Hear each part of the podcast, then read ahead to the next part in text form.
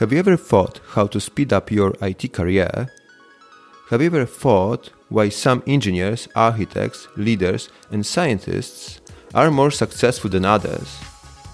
My name is Łukasz Karwacki and I love asking questions. I invited here many industry experts with different backgrounds and point of views. This is Engineering Growth Club podcast. Welcome on board. Hi, and very warm welcome to our special guest today, Sandra Namatovu, experienced data and IT recruiter. Hi, Sandra. How are you today? I'm good, thank you, Lucas. How are you? I'm fine. I'm fine. I'm really excited to this interview because I hope you will reveal a lot of IT recruitment secrets. I hope so too. Great. Let's get started. We're recently talking about signs that uh, in the call that the candidate is a good fit to the organization. What is the worst thing the candidate can do, or what is the biggest disadvantage of the candidate? So you don't, you will not consider this candidate to be hired or to be presented to the company, to the hiring manager. I would say when it comes to on the call, when I've called them, if they are answering in very short, clipped sentences, i.e., yeah, I work with Excel, yeah, I work with SQL, but they don't really go into detail about how they work with these tools. And then on the flip side, if they overcomplicate it, so too long a description. Yeah, too long a description as well. I would say those are the only disadvantages when I'm calling a person. And on their CV, a disadvan- the disadvantages are if they don't have the things that I mentioned before that we're looking for in a profile. So, uh, of course, obvious that if they don't have the skills you're looking for, that's obvious. It's a big ad- a disadvantage. It's, you cannot go forward with this particular candidate.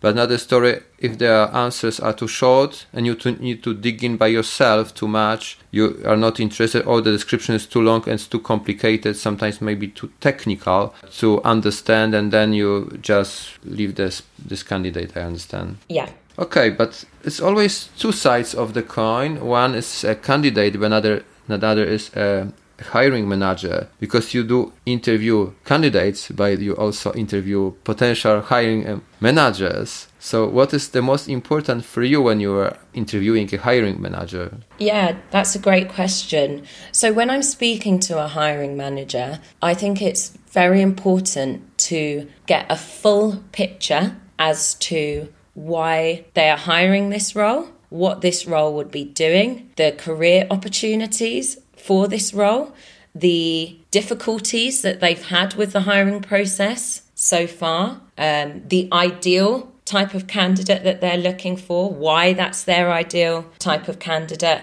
In short, just getting as much detail as I can because what I found is that very often the person the person that gets the job doesn't 100% match the job description and there are a lot of other or different um, things and factors that hiring managers are looking for when they're interviewing people. So when I'm speaking to a hiring manager, I want to find out what those things are. Okay, so I got a quick question here. Do you get something like a minimum acceptance criteria for a particular role? Yes, and it does depend on the hiring manager, but the the other way that I phrase it to the hiring manager is what are you flexible on and what are your must haves. Um, and what, what I tend to find actually is the must haves become flexible throughout the process, especially when it's a hard to fill role. So there's been, for example, many situations where the shortlists have not been diverse enough for some hiring managers. And so that's where I've had to go back to the hiring manager and say,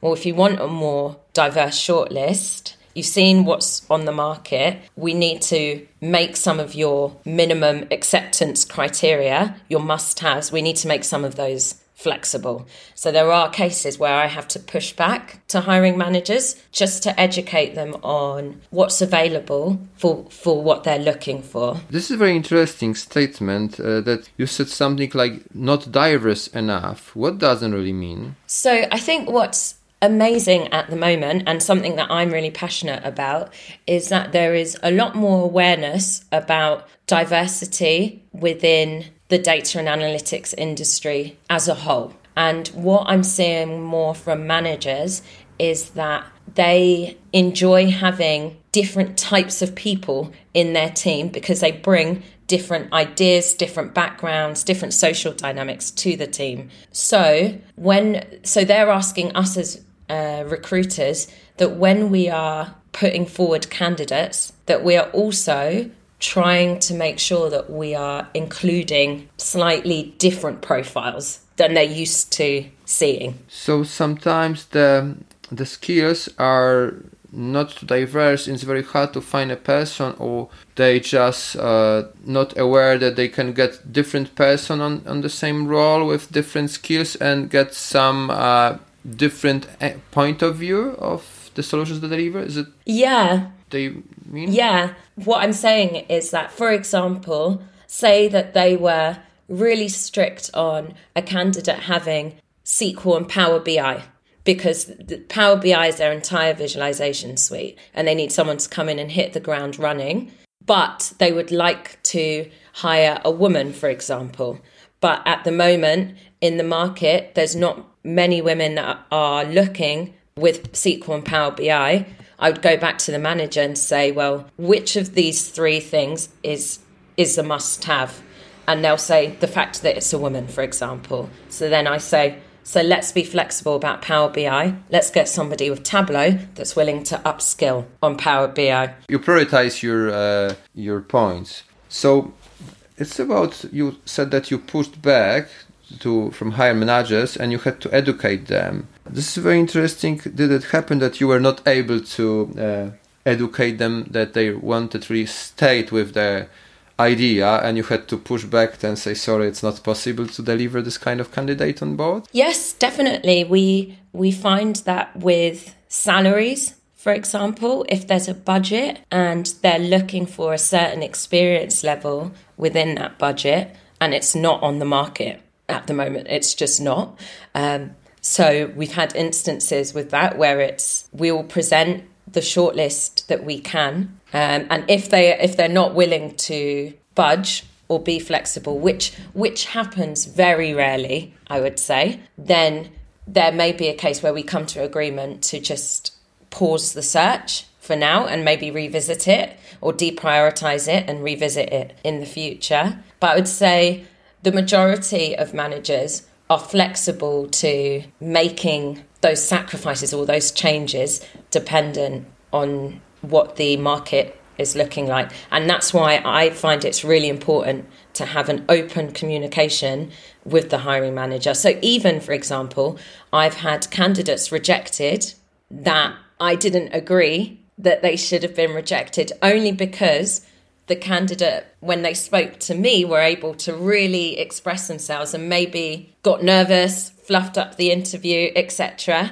Um, so I've, I've spoken to hiring managers about can we set up another call for the candidate? And it's happened. So that's the great thing about having an open communication with hiring managers. Okay, this means this means that it happened that uh, some uh, candidates were rejected yeah. But they they were more relaxed, or they they conversation with your initial conversation with you was much better with the hiring manager. Yes.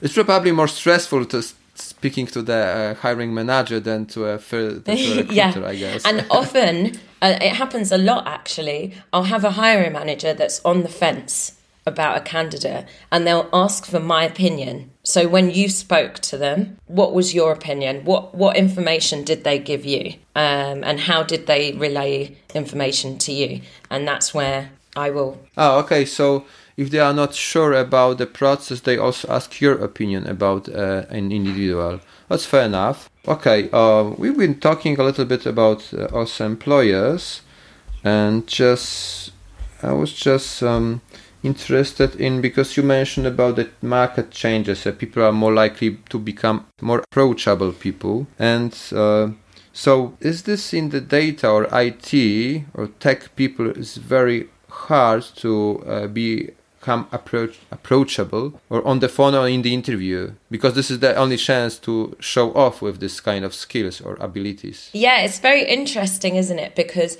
even though people are interviewing for technical roles there tends to be say there was four interview stages only one of those stages tends to be the technical round and the other three tend to be in well in this time Zoom or face to face interviews. And so it just, even that reflects how much the communication skills are important in these roles, even though they are very technical. And so I would say definitely the candidates that have strong communication skills have got roles, even when their technical skills weren't the greatest, because they showed potential and were able to communicate their passion to upskill and learn and develop. I do, on your point though, understand that for some people in the industry, uh, the developers and engineers, that that's not something that comes naturally to them. And so I do work with my candidates to help them feel um, that they can approach that a bit better my best piece of advice in that case is preparation, interview preparation. Leave yourself as little room for freestyling and improvising as possible. So, um, one of the techniques that I think is good is using the STAR technique. I don't know if you've come across it. I came across it, but uh, if you give like um, describe in five words, this, sure. could be great because not everyone can know it. Sure. So, STAR um, is a way of answering questions in an interview that allows for uh, your answer to be structured, clear, and provide the information that it needs to. Um, so, STAR actually stands for different words.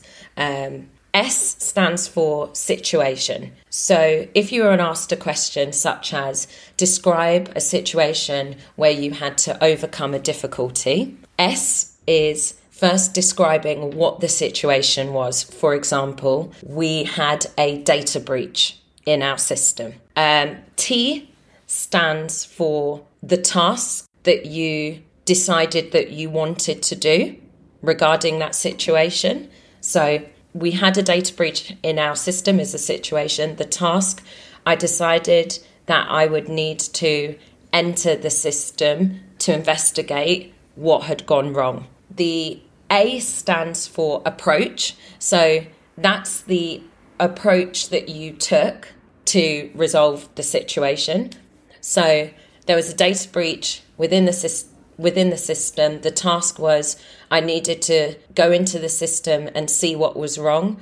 The approach I took was finding out from the other team members who had last gone into the system and asked my line manager if she was okay with me entering the system. I then went into the system, found the problem of the breach, mm-hmm. and fixed the problem. And then the final and most important part is R stands for result. So a lot of people forget to talk about the result. So they would describe the situation, the approach they took to overcome the situation, but they forget to talk about what then was the commercial value of that to the business. And so, for example, something like me going in and fixing the data breach enabled for us to successfully run the future campaigns within the business, meaning that we made a revenue profit of X amount, for example. So, there you're linking it back to the business. You're showing that you are able to. I think help the business. Yeah. bring the real business value. Yeah. Because whatever we do in tech, this is needs to bring a business value. That's it. It's not just playing with the technology. You need you need to bring something to the business. Yeah. Oh, that's really really great insight. Uh, I think not everyone knows the star technique. It's really what to use this technique. Yeah, and also um, within an interview, I've actually seen people be rejected because they didn't ask enough questions. So always, also just remember there is time at the end of the interview that the interviewer has dele- deliberately left so you can ask questions. So do your your star preparation on the different achievements that you've had throughout your career, but also to take the heat off you, prepare questions that you can ask the interviewer as well. Actually, I just wanted in the end of our conversation, actually, I wanted to ask this question. Never, never leave your interviewer unattended and ask questions Yes. in the end. yes. And uh, just, okay, do you have advice? What's the best two or three questions you can ask your potential hiring, hiring manager? I think you sh- it should definitely be a question around the role and the responsibilities. It you can't just go off the job spec and what me as the recruiter has told the person. So I think asking what they would like this role to achieve Okay, sounds pretty good. Oh, how would they like this role to impact yeah this role that, that this person's interviewing how would they like this role to impact the current team i think there should be something about there's to be honest there's no questions that a manager said to me that they liked more than other questions That's really good. Uh, also answer, I think, because if they there is nothing like uh, the best question, maybe the worst. The worst exists probably, or the worst situation is when you don't uh, don't ask at all. yeah because they think that you're not interested in the role Uh, this is very this is very important to know. Yeah. And uh, yeah, makes sense. Okay, there is there is never the best answer, but uh, but there is always the worst uh, the, sorry, Yeah, the, the yeah, best question, and there are, there is always the worst question. Yes, Uh, uh, yeah. Or no questions, the worst question. Yes. Uh, and also,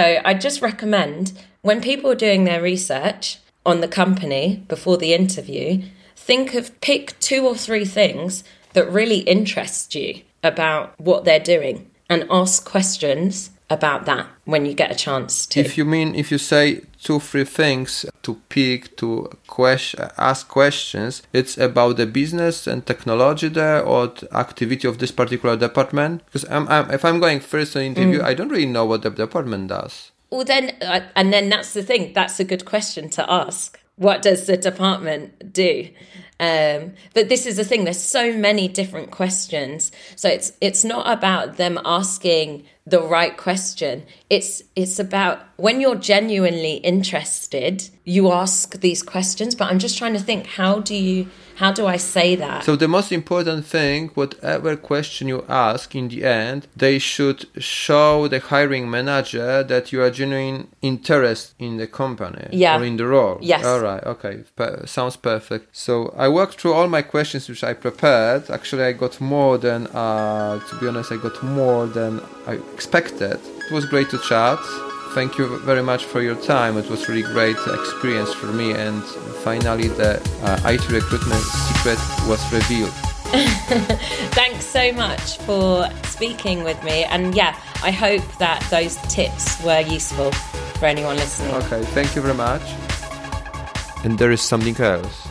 Remember to follow the podcast so you won't miss next episode. Cheers.